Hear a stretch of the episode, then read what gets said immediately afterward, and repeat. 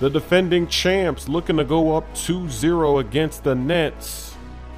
Caris LeVert, he's ready to put on a show, to be clutch. What a Euro step early. Nets take the lead. That's exactly what you got to do. When you lose the first game, you got to come out, you got to throw lobs to Allen. You got to play some defense. See, Siakam left open though. Raptors weathered that storm so quickly in the first half, and they're going to tie the game second half. Nets regain the lead. They're looking to get it back up to double digits. That's a tough layup.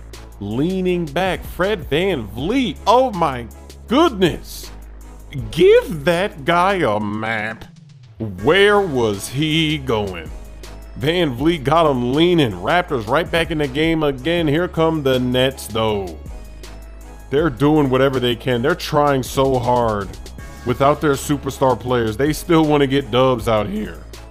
Here comes OG with a big slam to give the Raptors the lead in the fourth quarter. Lowry with the spin move and one layup.